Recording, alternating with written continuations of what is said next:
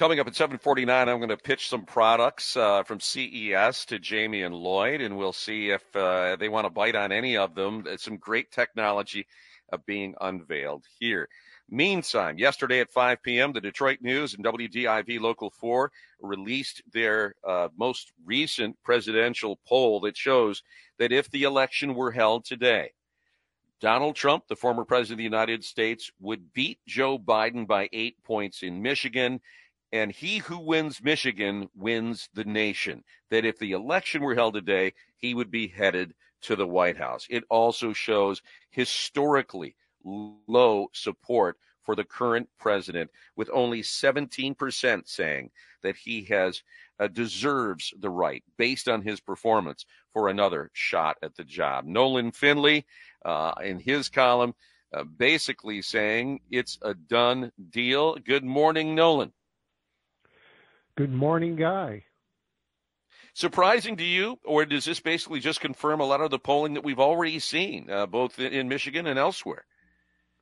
Uh, surprising to me, not uh, so much the margin, you know, that's uh, the the eight-point margin, but the absolute lack of any sort of support for his re-election. re-election. I mean, that's seventeen percent number. Uh, the number of people who say he deserves a second term is really unprecedented. Precedent in terms of its weakness. I mean, our pollster Richard Shuba told me yesterday that uh, anything less than fifty percent for a com- an incumbent uh, is suggests vulnerability. You take it all the way down to seventeen percent, and it's you know, basically unelectable. And uh, the, he didn't see, and uh, I agree that there's any way back from that sort of low number.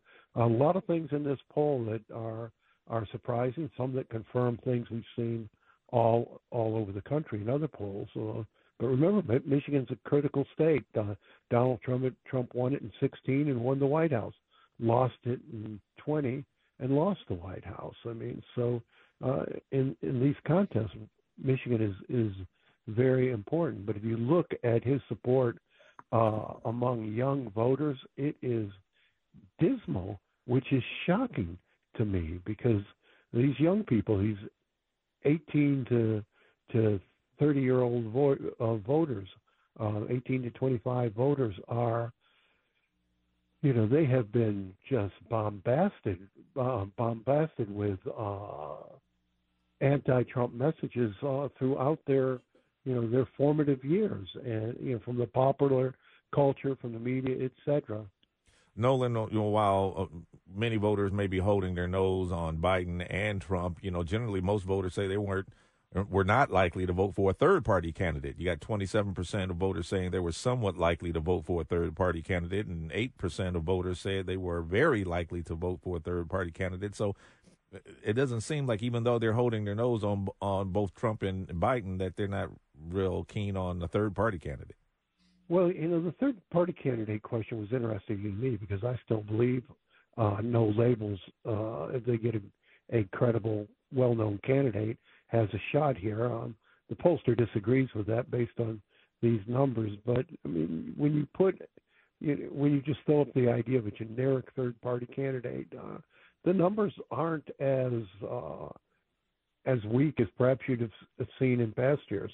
I still think if you get somebody with credibility, uh, you, you've got a chance. Now, it's a it's a, a tough chance, but I think what's more likely to happen here is uh, Democrats are going to see the light, and there will be a replacement candidate. They cannot go into this election uh, looking at those sor- sort of sorry numbers and not do something to fix it.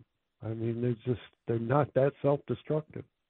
Uh, Nolan, and furthermore, this, according to your poll, the third-party candidates hurt Biden more than Trump. They take away from him more so. Yeah, Trump, Trump's, um, you know, Trump's voters are pretty well uh, uh, staying in place. Uh, they they like Trump regardless, but you know, there's some who will, some Trump voters who say they will um, consider reconsider their vote if he gets convicted on any of these legal charges. So I don't know how strong that is, but uh, Trump has a remarkable amount of trust tro- or support, uh, given uh, what he's been through over these last three years in terms of uh, the constant barrage and these constant attempts to uh, uh, sort of take him down by any means necessary by the Democrats. And, uh, you know, he's, these folks who support him still support him very passionately. Nolan, there, your, your poll shows that there is uh, pretty solid support, not just with Republicans, but independents as well, for uh, not having a judicial intervention here to keep Trump off the ballot. We know that the immunity question went to the Court of Appeals yesterday. The uh, question about whether the fourteenth Amendment should be used to disqualify him goes to the Supreme Court. Uh, fifty-eight percent, nearly six in ten of your voters said they want to be the ones to decide this, uh, not the Supreme Court. Well, and I think they should be the ones to decide it, but they, they need an opportunity to go to the uh, uh, go to the polling places and decide it themselves. I, I was surprised by that answer, because unless the courts uh, make a a sort of definitive decision on this, you're going to have Trump on the ballot in some places, not in the ballot in the others. I would have thought that people would want this settled uh, once and for all, and settled in the same way across the country. Nolan, uh, the, the governor's job approval numbers, according to this poll, um, sixty percent, and if she were to run against uh, the former president, uh, she wins forty-nine percent to forty-four percent. Are people secretly behind the scenes saying, uh, you know, we we need to try to get you in there? Her or somebody. I mean, you, yeah. you look at Gavin News, Newsom does fairly well too, or, or much much better against Trump than Biden does. I think there's this sense of, you know, give us anybody, uh, but not Joe Biden. And, and I don't know how you ignore that if you're the Democratic Party. And I, I just can't believe they are. I gotta believe these po- this poll and other polls uh, are starting to wake people up.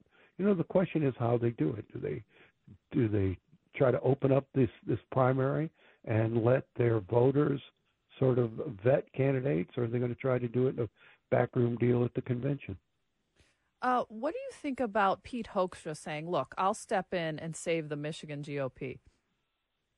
I hope somebody's listening. I think uh, Pete could probably do it. Uh, and, and you know, even you know, he... said that to me uh, for a column I had yeah, uh, day before yesterday or yesterday. Uh, yeah, I think I think if people are smart, and again, we're talking about this iteration of the Republican Party, there's not much smart there.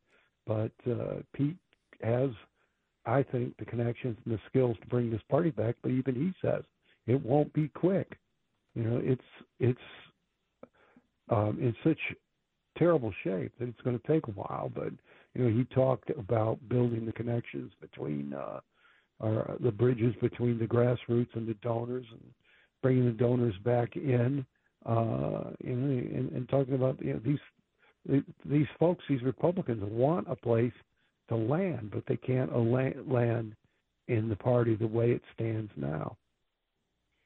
Yeah, he, he would bring a, a a respected hand on the tiller again. He also has a foot in both camps, the establishment right. and grassroots. And and I think he's the guy that could build that bridge if he if he's given the opportunity. Uh, nevertheless, we've got this meeting, I think, on the thirteenth, uh, where where Karamo is going to her her meeting where she thinks the state committee can get together. We'll we'll see if that's even still happens. Nolan, uh, interesting poll. We invite people to read it in the Detroit News today and do a deep dive, uh, but uh, some startling results there. Thanks for being with us. Thank you, Guy. Appreciate it. When we come back, I'm going to pitch some products at uh, Jamie and Lloyd, see if they want to bite on some of the new technology here, including something that you put on your feet that will actually propel you forward. They aren't roller skates, but they're kind of uh, in that vein. We'll uh, explore that next on J R Morning at seven forty-nine.